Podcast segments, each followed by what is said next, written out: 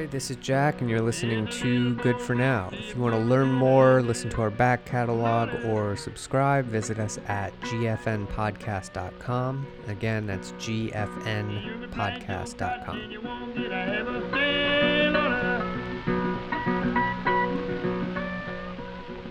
FealGood Foundation website reads, quote, "The mission of the FealGood Foundation is to assist all emergency personnel, including but not limited to firefighters, police officers, nurses, volunteers, sanitation workers, transportation workers, and construction workers within the United States who have been injured or face serious injury due to action or omission in the course of their duties or within their everyday lives." End quote. With me today to discuss the origins of the FealGood Foundation, the long road to passing the James Zadroga 9 11 Health and Compensation Act, and its most recent battle advocating for veterans affected by toxic burn pits, is president of the FealGood Foundation, John Feal. John, welcome to Good for Now. Thank you for having me, and uh, um, I love the work that you guys are doing, and um, I'm I'm excited to be here. And uh, while I might not show it or sound like it, I had surgery yesterday but this has been circled on my calendar, so um, I look forward to um, sharing uh, my experience and story with you. I'm really looking forward to it, and and and appreciative. I know that you had uh, surgery yesterday, and uh, you're an absolute champ for doing this. And I wanted to start with you were a leading voice for years, trying to persuade Congress to pass the, Z- the James Zadroga 9 11 Health and Compensation Act, providing health care coverage to first responders who worked at Ground Zero after 9 11. Uh, what was your path, the path that you took to go from a demolition supervisor injured at Ground Zero to a legislative advocate? Yeah, so, you know, uh, great question. Um, you know, I've done about 1,500 interviews over the last 16, 17 years, and um, I don't really ever talk about myself. But my story pales in comparison um, to those who are sick and dying or who have died. And um, I'm just lucky enough and humble enough to be able to be a voice in the 9 11 community. With that being said, um, I'm not a first responder, I'm a 9 11 responder. And a lot of times I get yelled at by people for correcting them because uh, first responders are reserved for firefighters, police officers, EMS, and anybody that wore the uniform. 9/11 responders are those um, that second wave of the unions and the tradesmen and the volunteers that came in. Um, and uh, you know, just you know, I'm not only an advocate and the founder and the president of the FealGood Foundation. I'm I, I, I look at myself as an historian, and I like uh, when the story's told and, you know, next year when we're on the 20 year anniversary, which will be highlighted more than a 19 year anniversary, um, I just want to make sure that uh, it's accurate when people tell their stories. Um, but, you know, uh, 12 hours after the towers came down, my story started. That day, like every other everybody else, um, I heard what happened over radio or watched it on TV.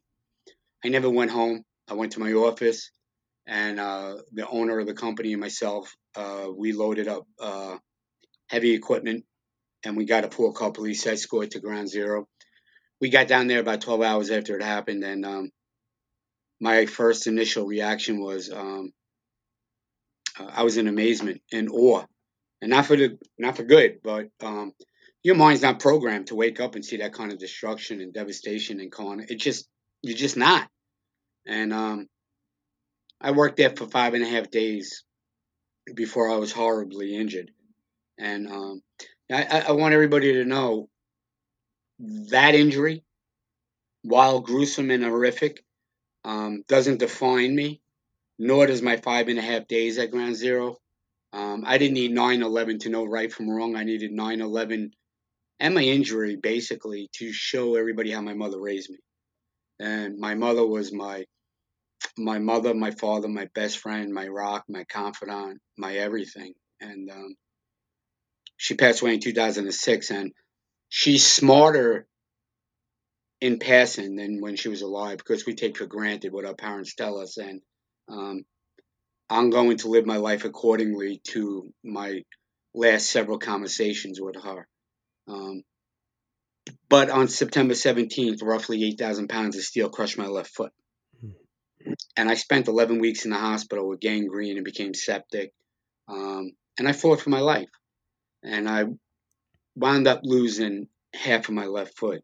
Um, and at the time, it was devastating, but um, the injury itself was humbling. The 11 weeks in the hospital was humbling. Going from 185 pounds, thinking I was the world's best weekend athlete ever, thinking I was Bo Jackson and John Wayne and I was invincible, humbled me. So when I left the hospital at 120 pounds, I knew not only was there something physically wrong with me, and that I would have to go to therapy to learn how to walk again. I knew there was something mentally wrong with me. I was diagnosed by two doctors in the hospital with post traumatic.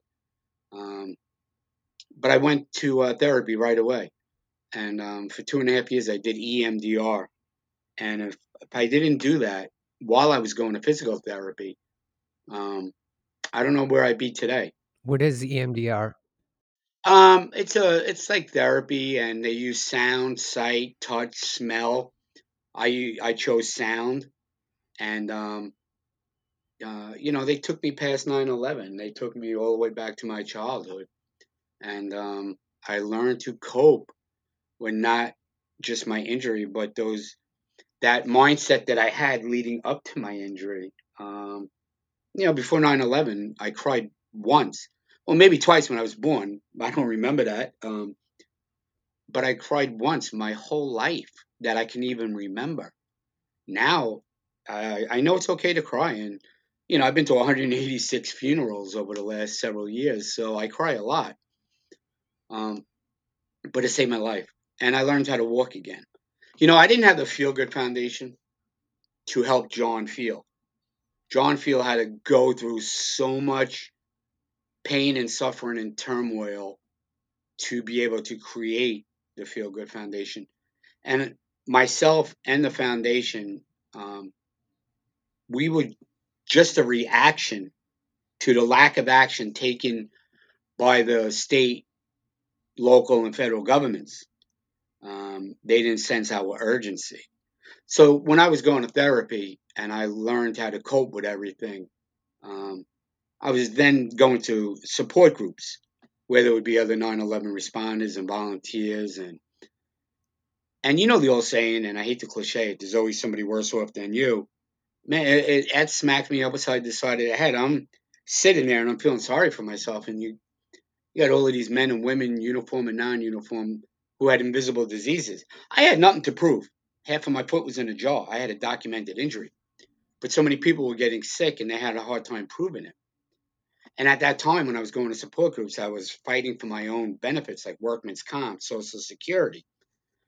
The federal government already deemed me unqualified for the first victims compensation fund because I got hurt after 96 hours and it wasn't a terrorist attack anymore.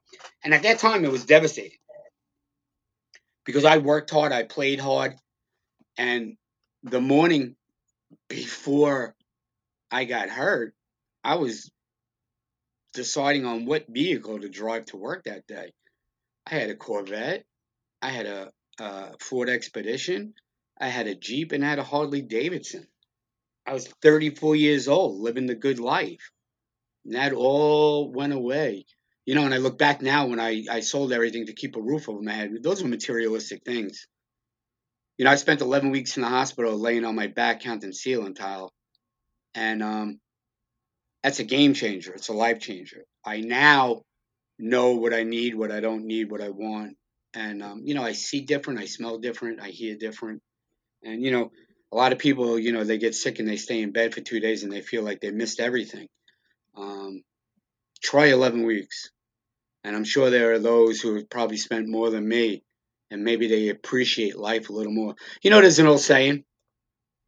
Um, and it's usually passed down through general, generational advice. And uh, you know, it's like a drunk uncle at a family reunion. They say, "Yeah, you only live once." I'm sure you've heard that before. Mm-hmm. You know, I, I disagree. Um, you only die once. You live every day, and um, that's how I choose to live my life. You know, so you know, while I'm known for helping get the James Zadroga Helping Compensation Act passed, not once, not twice, but three times, um, in 2005, um, I worked on a small bill. I went to DC to make a video um, with the Sierra Club, and one thing led to another, and I started walking the halls of Congress. And um, some people picked up me going after members of Congress and the Senate, and they said, "Do you want to uh, help us get this bill passed?" I said, "Yeah." So I, I helped get a bill passed called the Walsh, the Walsh Amendment, and um, the White House took 125 million dollars away from New York State workmen's comp because they weren't using it fast enough. And uh, after several trips to D.C., um, that money was restored with the help of then Senator Clinton, and it was attached to the Katrina emergency spending bill. Mm-hmm. And then, uh, as soon as we got that done, um, they thought I was a natural. um, you know, listen, my IQ hovers around room temperature. um, I don't, I don't really bring anything to the table other than uh, my friends call me Rain Man. I'm a statistics freak and I remember everything I say and do and read. And um, other than accept not accepting no for an answer when people suffer and hitting people with statistics and facts, um, I just surrounded myself with good people. Um, so after I got done, they asked, they asked me to come back, and there was a, a thing called the 9/11 Health Bill, which was the James Zadroga Health and Compensation Act, but it had no name at the time.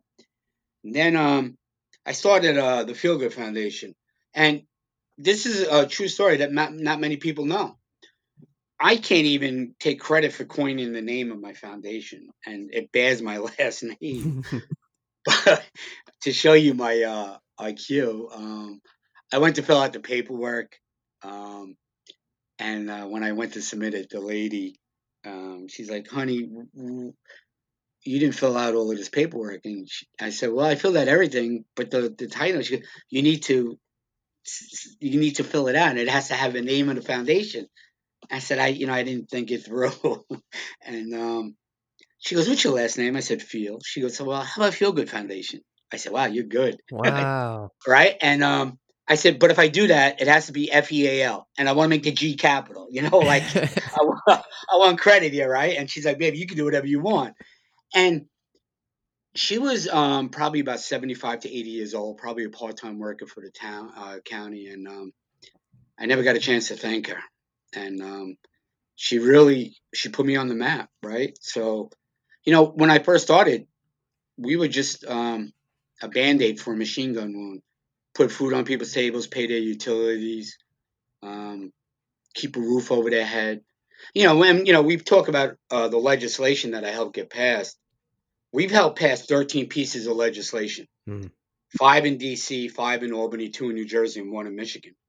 But we've also donated about $8 million. And I'm proud of that because we've done that without soliciting donations.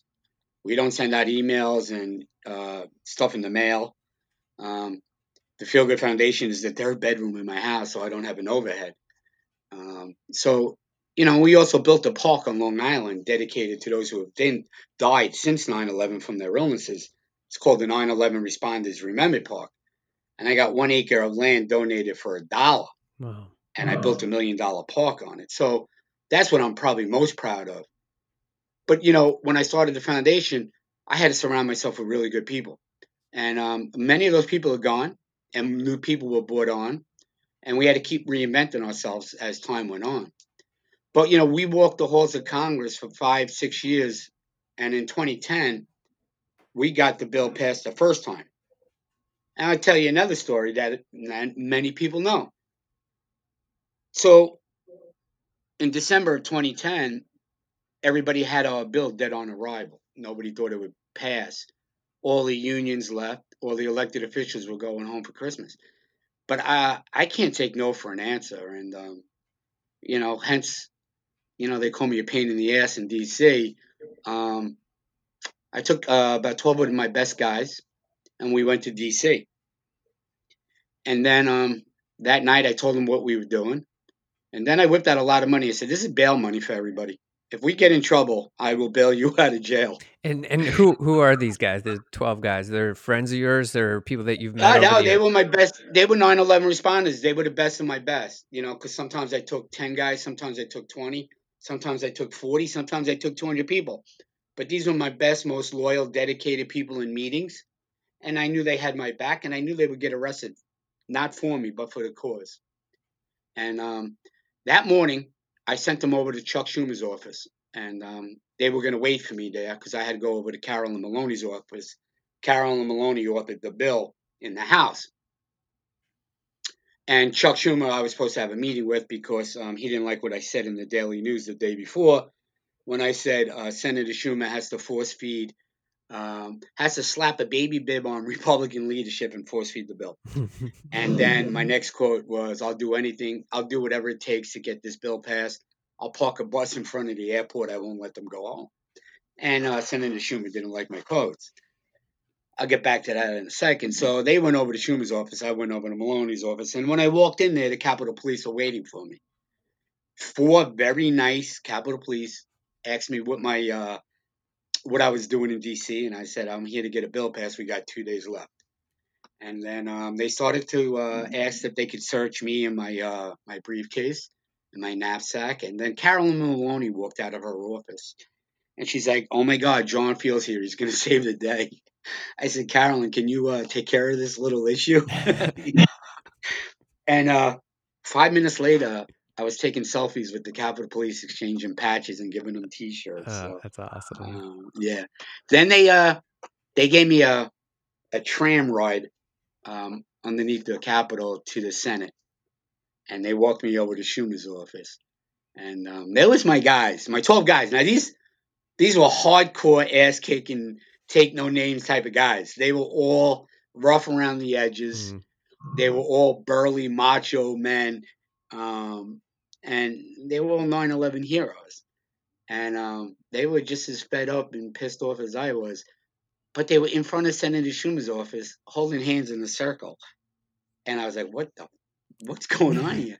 And when I got close enough, they were doing a prayer circle with the Reverend Jesse Jackson Oh no shit.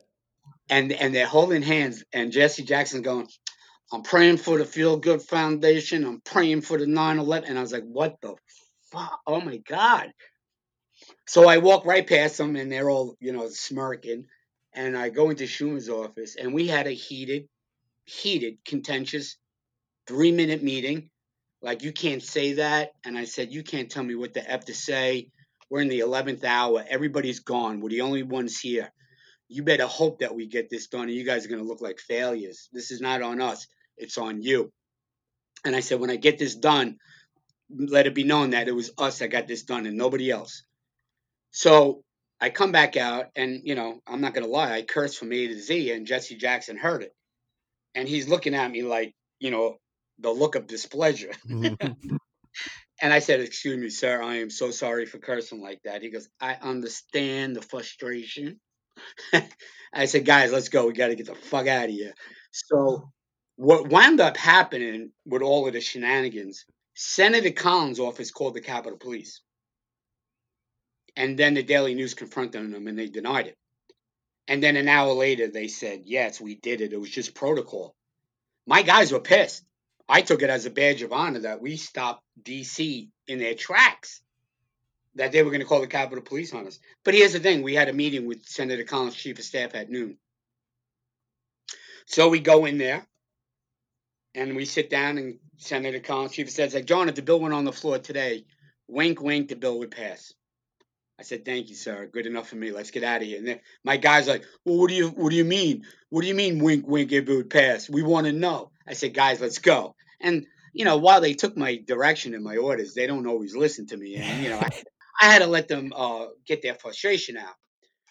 So I called over to Gillibrand's office and Maloney's office. Said we just got number fifty nine because we had to get to sixty uh, uh, votes, uh, co-spon, uh, yes votes, and uh, we were at fifty nine and we needed one more.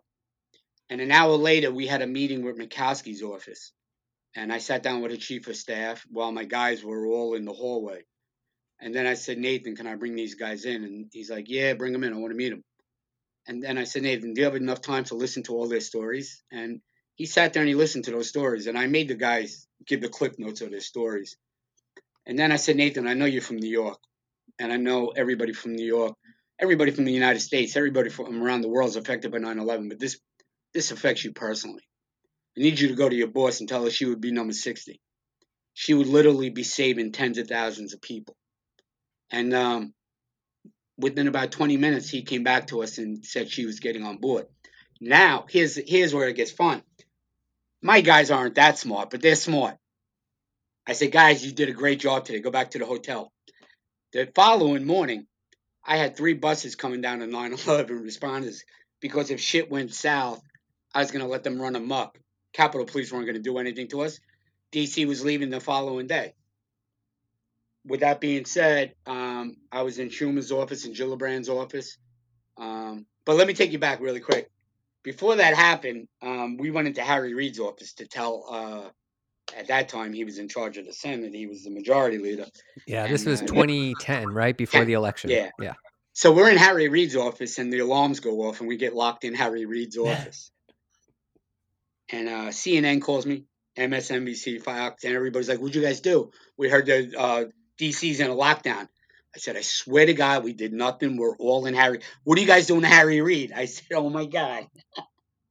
and I had to put Harry Reid's uh, chief of staff on to let them know that we didn't do anything. And was, there was like some security breach, and they were just protocol. And then we sat there for about a half an hour, and they let us out.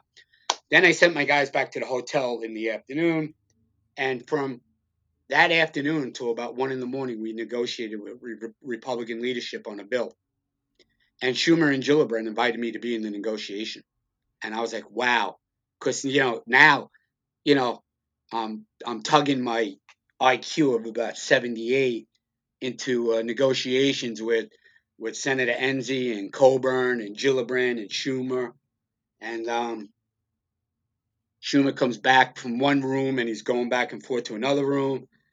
And he's like, look, I need to know a number. I said, Senator, don't play. You got the number in your head already. Just tell them the number, and I'll say yes or no.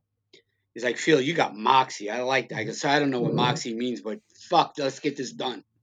And um, he comes back and he's like, I think I can do uh, 4.7. And I'm like, and he goes, I think I could do six years. So everybody was like, yeah, all right, six years. And I said, stop, no, do five. And everybody's like, what? I said, well, because this was a 10 year bill, then it was cut down to seven and now they want to give us six. Do five. And they're all like, what? And because five lands us on a presidential election year, six brings us into a first year. Then we can't make this uh, an election piece. And everybody's like, wow, you're really good.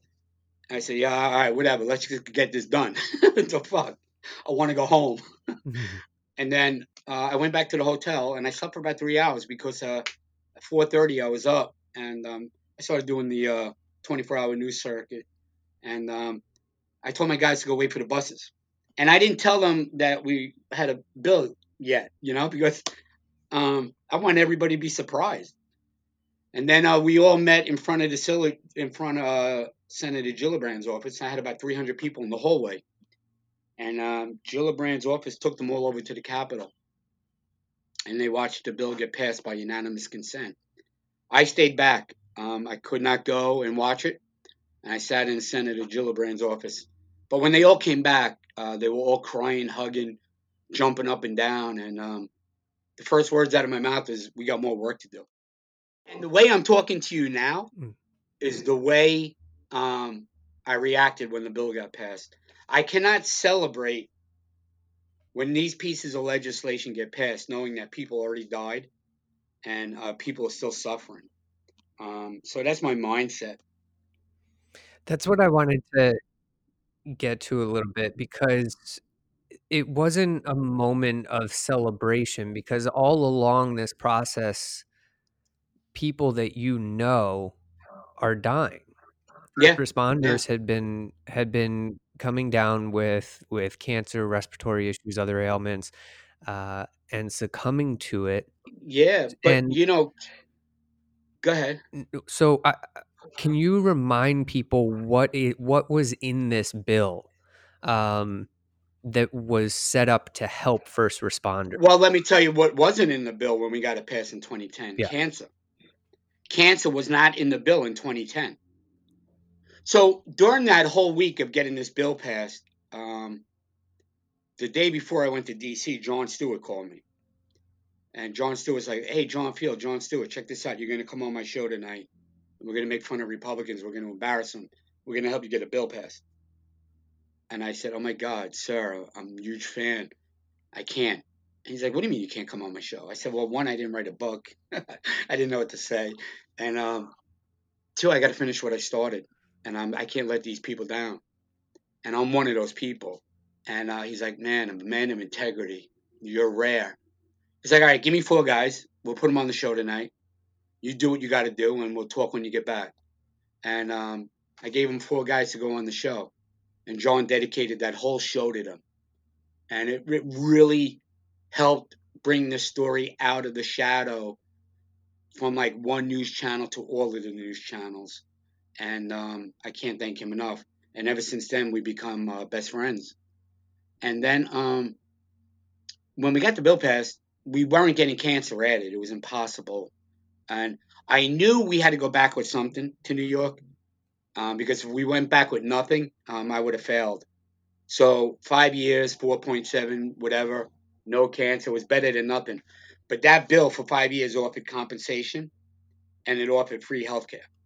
And we got that for five years until 2015.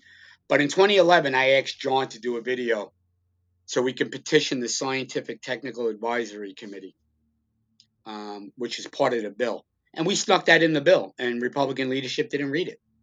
And that committee is made up of advocates, uh, elected officials, doctors, scientists. And I stood in front of the committee and I said, I could tell you now, um, you can vote no against adding cancer to the bill, but I will make your lives miserable. The rest, I will dedicate the rest of my life to hunting you all down. And when that was all said and done, we got four cancers added to the bill. And at that time was a huge uh, victory. But now we have 70 cancers. 70 cancers are now added to our bill. Jeez. So where we started and where we came from, um, just amazing. You know, in 2011, while we were fighting to get cancer added to the bill, Senator Schumer calls me and he said, uh, "John, um, Senator Rockefeller wants to know if you come back to D.C." I said, "For what?" He goes, "Well, there's a thing called the interoperability bill, and that just went into effect about two years ago. And the interoperability is the all the radios failed on 9/11. The interoperability bill, God forbid there would be another catastrophic event, man-made, Mother Nature terrorist, all national law enforcement firefighters would be on the same frequency. There'd a switch in DC to turn them on. So we made like seven or eight trips to DC and I did a press conference because it was the last recommendation made by the 9/11 Commission on page 396. You can you can double check me. Um, and it was to recommend that this be put in place. And I took the 9/11 Commission at the uh, press conference and I ripped it in half. It's a thick book. And um, I said, well, if we're not going to follow this, why are we even here? We got that bill passed. And um, I can't thank my guys enough because I put them through the mill trying to get that bill passed. And then they, they joined me again in D.C. But, you know, in 2015, we had a, you know, we only had a five year bill. We had to start all over again. And in 2015, we got um, 75 years of healthcare till 2090. But we only got five years on the Victims Compensation Fund. So we knew we'd be back in DC in 2020. Right? I mean, you know, just do the math. Hmm. But in 2018, the special master, the DOJ, who administrates the compensated compensation part of the James Zadroga and Compensation Act, said she was going to run out of money, not make it to 2020. Senator Gillibrand introduced legislation in uh, March of 2019. But my guys and me, we were in DC in October, November, December, January, and February before her legislation was introduced. And we were getting support. Nobody knew we were down there. I was taking five or six guys at a time, and we were going to meetings, getting support off the radar, no media, no no social media. Um, and when Senator Gillibrand introduced that bill, we almost had enough co-sponsors already to get legislation passed. And then Jon Stewart came down in March with us, and uh, Jon walked the halls of Congress with us. And then in June, we asked John to testify. And um, I'm going to share a story with you guys. Um, a week leading up to June 11th, when Jon, June 12th, when Jon Stewart testified with Lou Alvarez, who passed away uh, 18 days later. Um, Jon wrote a speech and emailed me. He's like, "What do you think of this?" And I said, "This is amazing. Um, you using words I don't even know what they mean." And um, I said, "But you're Jon Stewart. You're the best sit-down comedian ever. You have a way of articulating all of these important issues. Why would you write something? The six people before you are going to read a prepared speech." And he goes, "I don't want to fail the guys." So all week, John was tweaking his speech and sending it to me, and I was, I was rattling his cage. And it's like, dude, whatever, you know, you want to read from a piece of paper? Go ahead. So uh, the night before John was to testify, um, firefighter Lou uh, Ray Pfeiffer, FDNY, passed away in 2017, who was instrumental in helping 2015 get the bill passed. John gave the eulogy at Ray's uh, funeral, but Ray was also my best friend. And um, at Ray's golf outing the day before we were going to these, um, they had a Ray's fire coat, bunker gear, up for auction. And from DC, I outbid everybody $7,000 for that jacket. Mm. Then I made them get that jacket to DC before John got there. And all 40 of my guys that I brought down there signed that jacket for John. So they were all waiting for John to come into the building. Um, and I was outside with John, and I gave John a letter. And it was on my letterhead, and it said, Dear John, this is my first Dear Jon this is my first official Dear John letter in 53 years on this planet. I love and I miss my mother dearly, and I love and I miss Ray dearly. Don't ever make me miss you because I love you dearly. And he was hysterical crying. And then we hugged and we cried. Then I took him inside where the guys are waiting in the hallway with the coat. And um, they gave John the coat, and um, he lost it again. And then we went inside, and they were all in the committee room, and I went into a sequestered room with John and the other people that were going to testify. And I kept writing. I said, John, put the speech away. But John kept reading it and writing notes on it and tweaking it. He's like, Yeah, I'm thinking about it. I'm thinking about it. And then we went out there, you know, and they all lined up. They started testifying. But John was the last one to testify. So while people were going, if you ever watched the video of that whole hearing, you would see me and John communicating whether we were whispering to each other or I was texting him. Um, and then Lieutenant Michael O'Connell, one of my team leaders, testified, and he did a great job, but he read from a prepared statement. And right after Mike went, Louis Alvarez uh, went.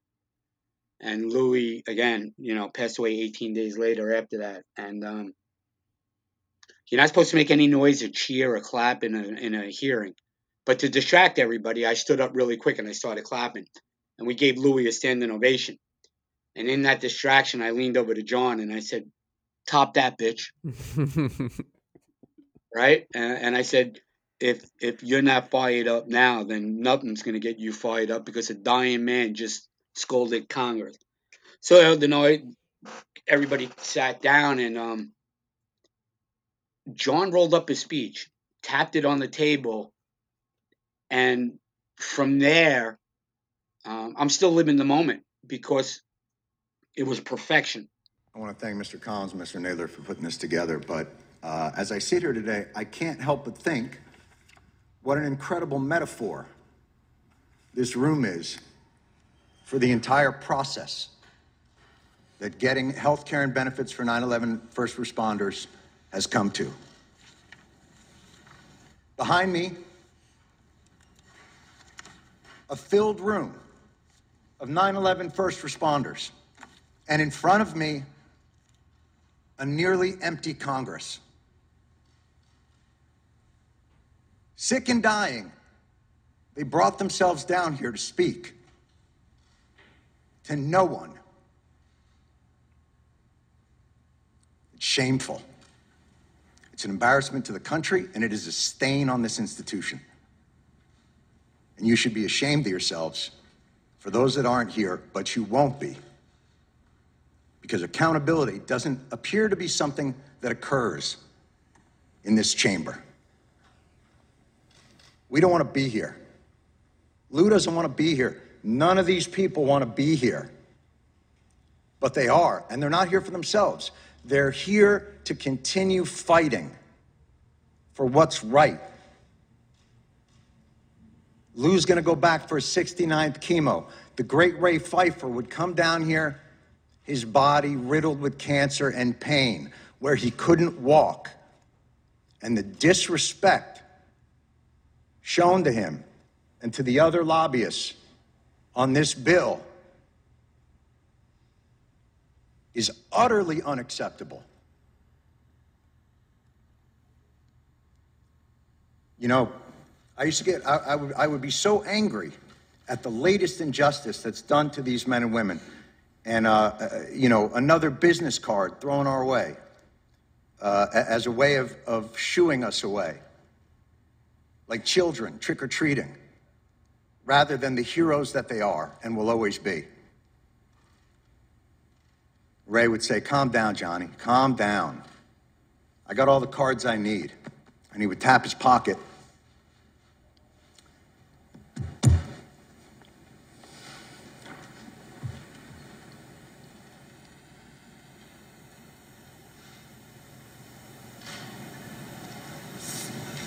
Where he kept the prayer cards.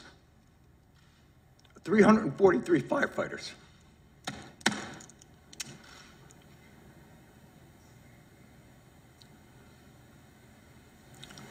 The official FDNY response time to 9 11 was five seconds.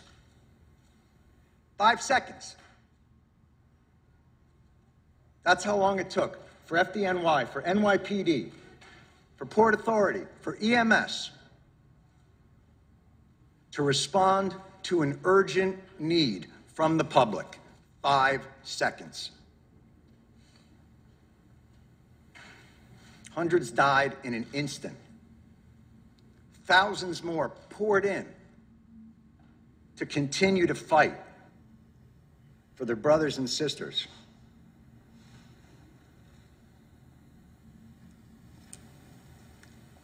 The breathing problem started almost immediately, and they were told they weren't sick, they were crazy. And then, as the illnesses got worse and things became more apparent, well, okay, you're sick, but it's not from the pile. And then when the science became irrefutable, okay, it's the pile. But this is a New York issue. I don't know if we have the money. And I'm sorry if I sound angry and undiplomatic, but I'm angry. And you should be too. And they're all angry as well. And they have every justification to be that way. There is not a person here, there is not an empty chair on that stage that didn't tweet out, never forget the heroes of 9 11.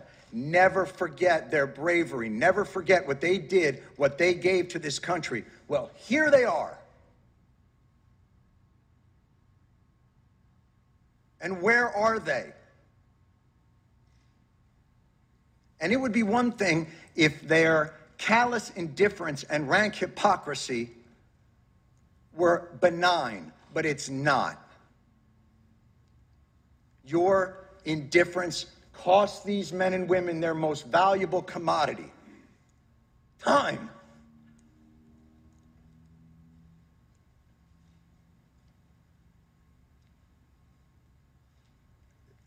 It's the one thing they're running out of.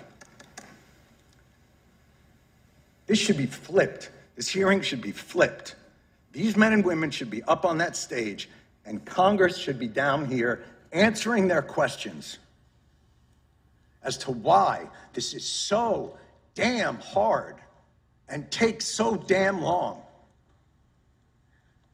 And why, no matter what they get, something's always pulled back and they got to come back.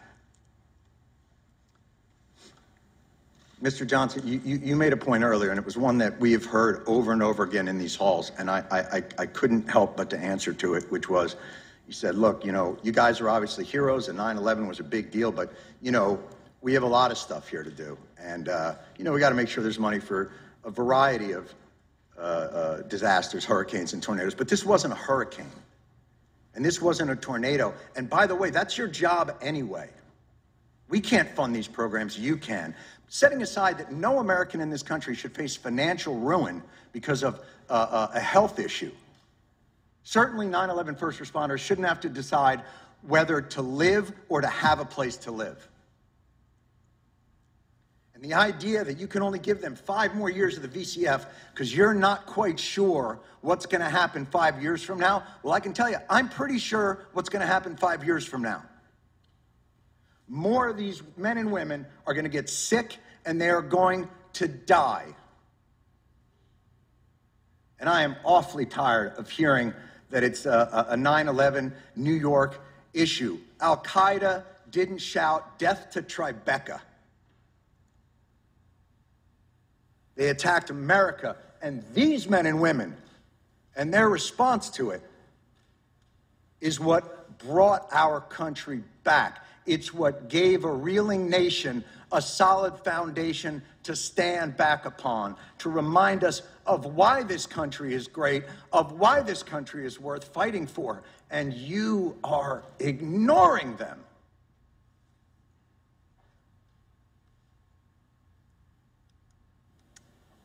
And you can end it tomorrow. Why this bill isn't unanimous consent and a standalone issue is beyond my comprehension. And I have yet to hear a reasonable explanation for why.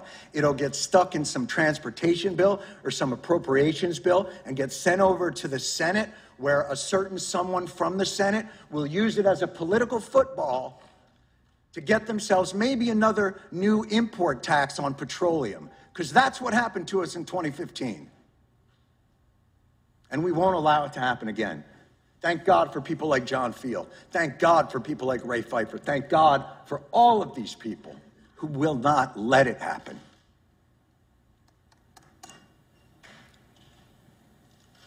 They responded in five seconds. They did their jobs courage, grace, tenacity, humility. 18 years later, do yours. Thank you.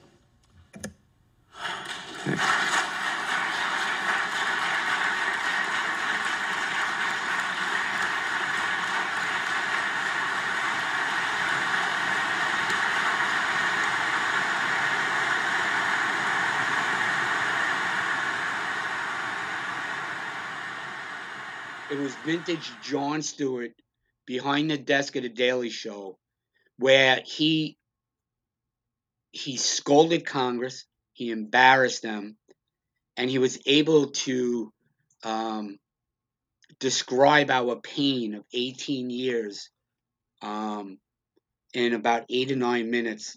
And um, I mean, if I was to score, if I was a judge, I would have gave him a 10.0. Just for what he did and how he did it. And um, I, I, um, I'll I'll always be thankful for what he did. And I tell him this all the time, you know, because people ask me, "Do you think we would have got the bill passed without him?" And I do. I do. But here's what happened. We saw a window of opportunity. Many of our allies and those who were helping us wanted us to wait to the end of the year to get this bill passed. But the special master already started cutting awards 50 to 70 percent. So if you were supposed to get a million dollars, um, you only going to get five hundred thousand dollars or three hundred thousand dollars. And um, I told John, I said, John, look, if we do everything right, I can get a meeting with McConnell. We can get this done before they go home on some summer recess. And John's like, dude, you're Rain Man. Let's get this done. And um, a week and a half later, after that meeting, uh, after that congressional hearing, Mitch McConnell gave me a meeting, and I took my five, six team leaders with me, and uh, for half an hour, um, we had a meeting with Mitch McConnell, and then Lou Alvarez gave me uh, his shield to give to Mitch McConnell. Hmm. And when I when I was done ending the meeting, I leaned over to Mitch McConnell and shook his hand with the uh, shield in my hand. So this is from Lou Alvarez. It's not a gift. It's a reminder that you have a job to do. If it was me, I would not give you my shield because you're not worthy. But I want you to know, uh, while we disagree and we're never really ever going to agree on anything, you have a chance to do something right in your in your career, and um, you guys can get this bill passed before you go home in uh, August for your summer recess. And he gave me his word that he would. He he gave me his word, and I believed him. And he actually started to tear and get watery eyed. And then I'm saying, "Holy fuck, Darth Vader has feelings." Mm-hmm. And um, we walked out of there, and we had to do an impromptu press conference with about 70 cameras in front of our face. And um, Fox News apologized for my saucy language that day because I cursed a couple of times, and um, I don't ever apologize for that. But I knew we were going to, and I and I knew we pissed off a lot of our allies, but I didn't care, and I had John's blessing, and then um, we still had to get the bill through the House now, and Pelosi and Hoyer were holding it up, and then John and I had a meeting with them, and we had uh, they saw it our way. Then I bet uh, Nancy Pelosi a dollar on the over and under, uh, which was three nine, 390 yes votes, and she's like, "Honey, you're not getting that." I said, "Watch," and uh, I think we got 402. No shit. Yeah, and I was, I was, it was uh no, it was 400 and, it was 410 to 12. Wow. and uh, she paid up. And then um, the bill went to the Senate, and um, we, you know, when the bill went to the house, uh, to the House, I sat in Carol Maloney's office while my guys were in the chamber watching the vote, and to watch them see the fruition of their work when they were all crying and hugging, um, it's the best feeling in the world. And then um, a week later, a week and a half later, when the bill went through the Senate, um, that's that's when I um, I I exhaled because Jon Stewart went to the gallery with them to watch the Senate vote, and um, I had the over and under on 80, and um, I had a bet with Schumer and Gillibrand, and it was 97 to two, um, which is just unheard of, right? Mm-hmm. And um, when I came out of Gillibrand and Schumer's office after watching it on TV, and me and John were in the hallway, I cried. I'm almost gonna cry now, but it was like um, it was 15 years pent up frustration that had to come out, and um, it was a it was a good cry, and um, it was a cry of I don't have to do this anymore unless I want to. I could have walked away right there. And you know, two weeks later, the bill went to um, the White House. Actually, I'm sorry, about a week and a half later, the bill went to the White House to be signed by the president. And uh, my guys got to go to the White House and see their work come to fruition. And I'm so proud of them. And you know, the foundation bears my name. All of the interviews, I did most of them, but I had my surrogates do a lot. But it's those men and women that I kept bringing to DC that deserve all the credit. They were taken from their families and their safety nets.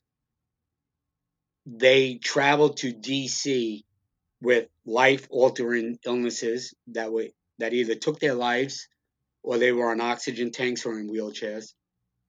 And I had every one of their wives or widows call me and say, Don't let my husband get sick. Don't let him die. The weight of the world was on my shoulder. And these men and women, um, they believed in me enough to fight for tens of thousands of people. And we never wavered from our game plan.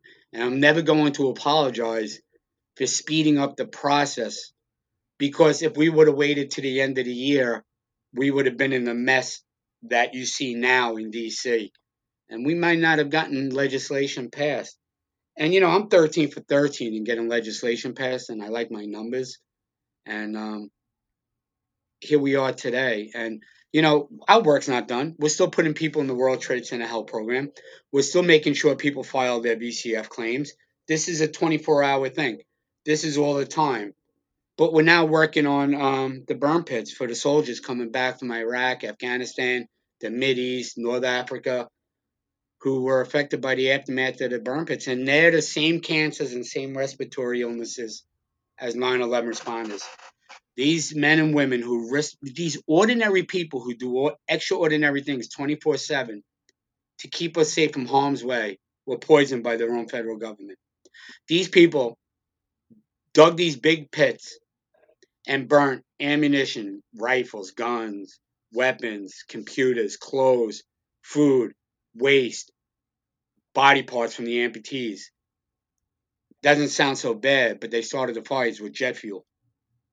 And jet fuel is like one of the biggest things at ground zero for causing cancers. I was gonna say it's the, it's the same it's Yeah. the same thing as Yeah. as Well, and you know, and you know, 9/11 responders, we worked there, we ate there, we slept there, we cried there, we went to the bathroom there. The absorption through the nose, mouth, and skin, these toxins. You know, when we said we were sick in the early 2000s, getting the bill passed the first time in 2010, they were all, ah, they're making it up. Ah, no, you're all crazy. You're not sick. Science finally caught up to us and gave us validity. And trust me, I always go back to being self deprecating. I'm not that smart. But my lord, it didn't take a rocket scientist to figure it out that jet fuel and benzenes and the toxins cause these cancers. Everybody's immune system's different. Some people got sick right away. Some people got sick 10 years ago, five years ago. Some people are getting sick today. And the same thing now is happening with these soldiers. So when we were walking the halls of Congress last year, there was a young lady from the Burn Pit 360 organization. She saw all the work that we've done. And she asked if I would get involved and help them. They were at it for 10 years and, and embarrassed me and a shameful me said, Can I look into this? And as soon as I found out, I said, Rosie, yes, ma'am, I want to help. Whatever you need from me. She's like, Can you ask Jon Stewart? I said, Absolutely. And me and John have already done work in the nine, uh, in the veteran community anyway. I went to the Warrior Games with John. John had me work with several organizations. This November, the Pat Tillman Foundation's honoring me, and I don't even know why because I'm not that important. But when I, me and John got on board, we met them in D.C. in March, right before the pandemic started. We would have introduced uh, introduced legislation by then, but we had to take a back seat to the pandemic. But we stayed every week doing a Zoom call with all of the principal players, and we have planned and strategized. And then in September, we held our first uh, press conference slash mini rally and um, Senator Gillibrand introduced legislation along with Congressman Ruiz from uh, uh, California, and we now have legislation. And while we're not going to get anything done this year, and it will have to start all, we have momentum going into next year. And on November 11th, on Veterans Day, we're going back to DC. We're going to do another press conference. We're going to bring more people with us this time. I'm going to feed everybody. And I'm going to let us sit out there on the Capitol lawn and embarrass Congress and the Senate to let them know that we'll be back next year when they open the door and we're going to storm the castles. And I'm going to take my best guys that walked the halls of Congress with me for 15 years and I'm going to embed them in teams with the military. I'm going to show them how to lobby and educate the uh, members of Congress and the Senate. We know every square inch of those buildings. There's nowhere that they can hide from us. And we're going to get legislation passed next year. I guarantee it. I'll bet my one kidney. And um, this is not a game. This is not to stroke my ego. This is my only agenda is to help these men and women. You know, we say thank you. Thank you for your service. Thank you. That's great. And it goes a long way, but it doesn't go far enough. I'm going to say thank you for your service. I want to help you get legislation. And then I can honestly say I thank the vet. And before I'm a 9 11 responder, I'm a veteran of the 101st Airborne. I was in the military. And I know the brotherhood of that. And I know what they're going through. And um, I think as we go moving forward and more and more Americans um, hear about this, um, more and more Americans are going to get on board like they did with us on the on the 9/11 issues. Um, you know, we spend so much money training these men and women to fight wars, then we should save some money for when they come home, when they're not complete, when they lose a body part, or when they have a brain injury, or when they're burning from the inside out from the aftermath of burn pits. You know, shame on uh, our military, shame on our federal government, shame on anybody who doesn't think these men and women deserve help. These are people that volunteered. They're not forced to join the military. Nobody volunteers for the military to come home and make it up and say, I'm sick. Right. That's just the most absurd thing. And we've already had these conversations with members of Congress. So, um, you know, I'm not here to make friends. If I make friends, then great, because that's part of the journey. And that's the best feeling in the world, knowing that I made lifelong friends. But when I say I'm not here to make friends, that means with Congress or the Senate. I'm going to challenge their humanity and we're going to force them to do what's right. And while they're not going to like it and they're going to fake it, just like on the day of 9 11, on November 11th, they all post on their websites or Twitter that they support our military, they support our first responders, and they blow a lot of smoke up America's ass. But I don't care if you're a Republican or um, I don't care if you're Republican, Democrat, black, white, short, tall, skinny, Muslim, Jewish, Catholic. Just don't be an asshole to each other and be a human being. And that's how I live my life. You know, when you can, re- I believe in the political process. But when you can remove yourself from a political affiliation, you start to find peace with yourself. I believe in God. God, I believe in God so much I pray to him or, or her all the time. But I can remove myself from a religion and just believe in God. It's okay. It's it's not illegal. And I can now removing myself from a political affiliation and a religion, the two things that separate us the most, gives me the ability to be at peace when I make my decisions. Because my decision making is to help the masses, not myself. And there's no agenda. When I get off this interview, I can leave and never do another thing and say I helped pass 13 pieces of legislation, donated a kidney, donated $8 million, built a park, and done a bunch of other cool things, and my life's complete. But I'm not done. My journey's not over. And the beauty of it is I don't know when my journey's going to be over. But I'm okay with what I've done so far. But it's definitely not enough knowing that hundreds of thousands of soldiers are sick and dying. It's unacceptable.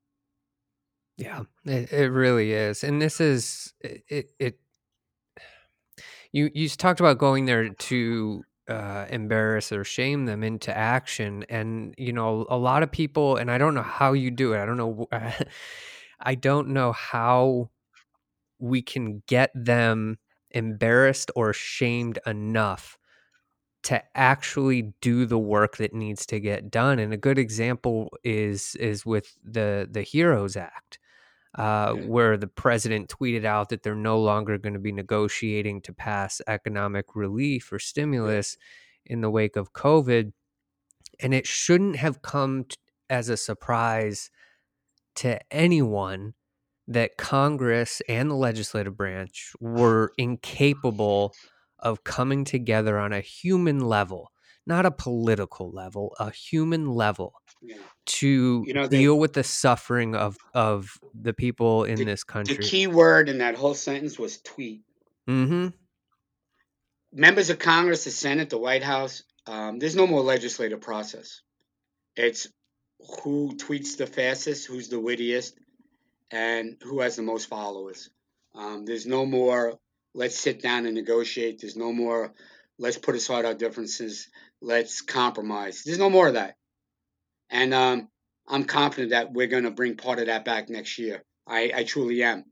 With that being said, um, millions of Americans uh, to this right now who have lost their job, who are living off of benefits, that uh, their benefits ran out, cannot pay their utilities, pay their rent, pay their mortgage, put food on their table.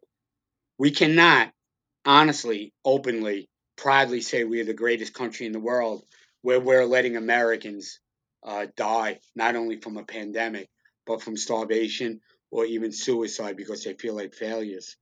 This is this is a crime against humanity, and I hold everybody accountable. And again, I don't care if you're a Republican or a Democrat, or you want to say something mean about me on the internet because I don't I don't give a fuck. But I know I'm right. I know I'm right when I say everybody's to blame. Everybody is to blame. But to have a bill sitting on the table for months and then use it as a political bargaining chip and then to start negotiating and then move the goal line because one party didn't like it or the White House didn't like it, it's the American people that suffer. Because of incompetence, poor leadership, and corruption, the American people are suffering. That is unacceptable. That is disgusting. And that I hope everybody on November 3rd votes. And I don't care if you vote Republican or Democrat. Don't bitch and moan. Don't be an internet junkie if you don't vote. You have to vote. And then you have the license to bitch and moan and say what's on your mind. But I talk to so many people, I'm not voting. I'm disgusted. Well, then you're going to get the next two years, four years, or whatever of that same bullshit. Mm-hmm. Vote for those who are going to be willing to work with the other side. Vote with those who are going to make a difference. Fucking vote. It's not that hard. You know, when I, in March and April, I had COVID and pneumonia. Hmm. I don't talk about it much, but it was the second time that I was ever really, truly humbled besides my injury. And I was scared. And I thought I was going to die. And it was six weeks of what is wrong with me? I can't believe this. I'm John. This doesn't happen to me. And when I started getting better, the first thing I did was donate fifty thousand dollars in uh, in mass to the FDNY and the NYPD.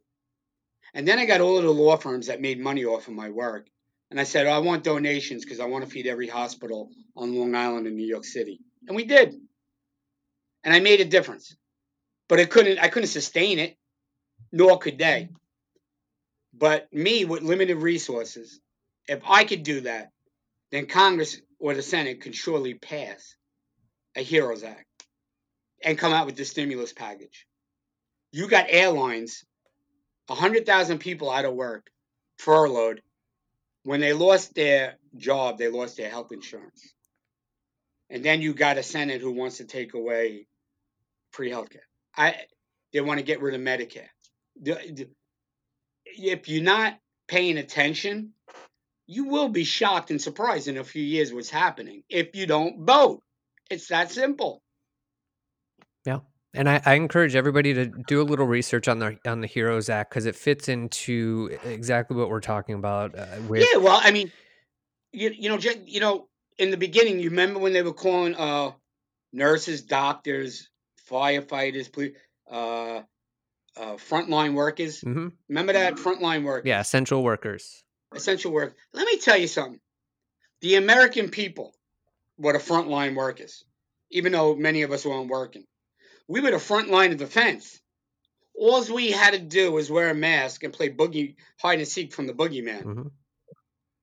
Those cops, doctors, nurses, essential workers, they were our last line of defense and we made their work harder because many of us didn't play hide and seek from the boogeyman. Many of us didn't want to wear a mask. And many of us wound up getting sick, making their work harder. They truly are our last line of defense, not our first line. That was our job. That was our responsibility. And we fucked up. And now we get ahead, ahead of it and we're doing good and we're going right back to it because of poor leadership, bad politics, and corruption. And Part of this country wants to listen, part of this country doesn't want to listen. Part of this country, they think that, listen, I thought I was invincible. I thought I would never get hurt. I thought I'd never get sick. Well, I got sick and I got hurt. So, good luck let's leave it there for now. I know you got to jump. If anybody uh, wants to learn more, you can go to the website and donate and uh, educate yourself on what the foundation is doing. The website is fealgoodfoundation.com. That's F E A L goodfoundation.com. John Feal, uh, I got to tell you, man, this is, it was an honor uh, talking to you. I hope that we have an opportunity to, to, to talk again and do a, a second episode, a third episode, as we get a little bit closer to, to passing legislation for the veterans uh, in relations to the burn pits. That's a that's a really serious issue uh, that I want to stay on top of and and and learn more about from you. Well, I, I, I and I hope you have me back. And um, you know, uh, anybody listening to this, you know, uh, MoveOn.org has a petition from Jon Stewart and John Feal. We have about 230,000 signatures. Um, you know, if you can get your viewers to sign that uh, petition um, at MoveOn.org, um, that would help because that means the American people are speaking. And um, you know, we have our differences, but I think we have more in common than our differences. And I think when things like 9 11 happen, or our soldiers come home sick, uh, Americans, no matter what, um, share the same values and get angry or disgusted by how people are being treated. And and I hope everybody comes together for this one. Hmm, me too. All right, I know you got to jump for an appointment. Thank you so much for doing this. Thank you, sir. You got it. All right, good for now.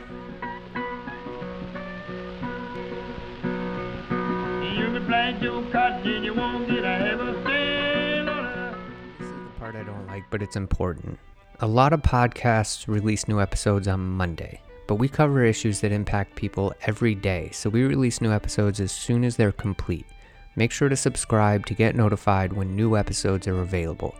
You can subscribe on Anchor, Apple Podcasts, Google Podcasts, Breaker, Spotify, or anywhere podcasts are available.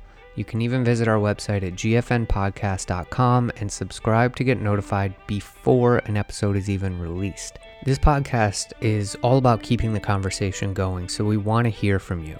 Be a part of the conversation by leaving us a voice message at anchor.fm backslash good dash four dash now. Nobody's going to remember that. Nobody. All right, I'll say it again anchor.fm backslash good dash four dash now. If you remember that, leave me a message. If you leave us a voice message, there's a good chance we'll play it on an upcoming episode and talk about it. Tell us how much you love an episode or how much you hate it and why, or ask us a question that maybe deserves more attention and we'll try to answer it. If you don't want to leave us a voice message, you can still be part of the conversation by sending a secure email on our website at gfnpodcast.com. We talk about a lot of problems in the world, but we also talk about solutions. So stay informed and stay connected and subscribe now.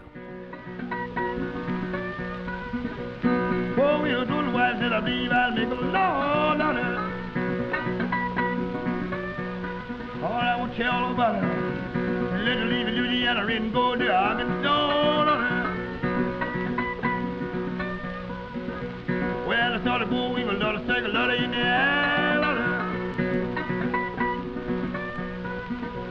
Next time I see him, Lord, he had a family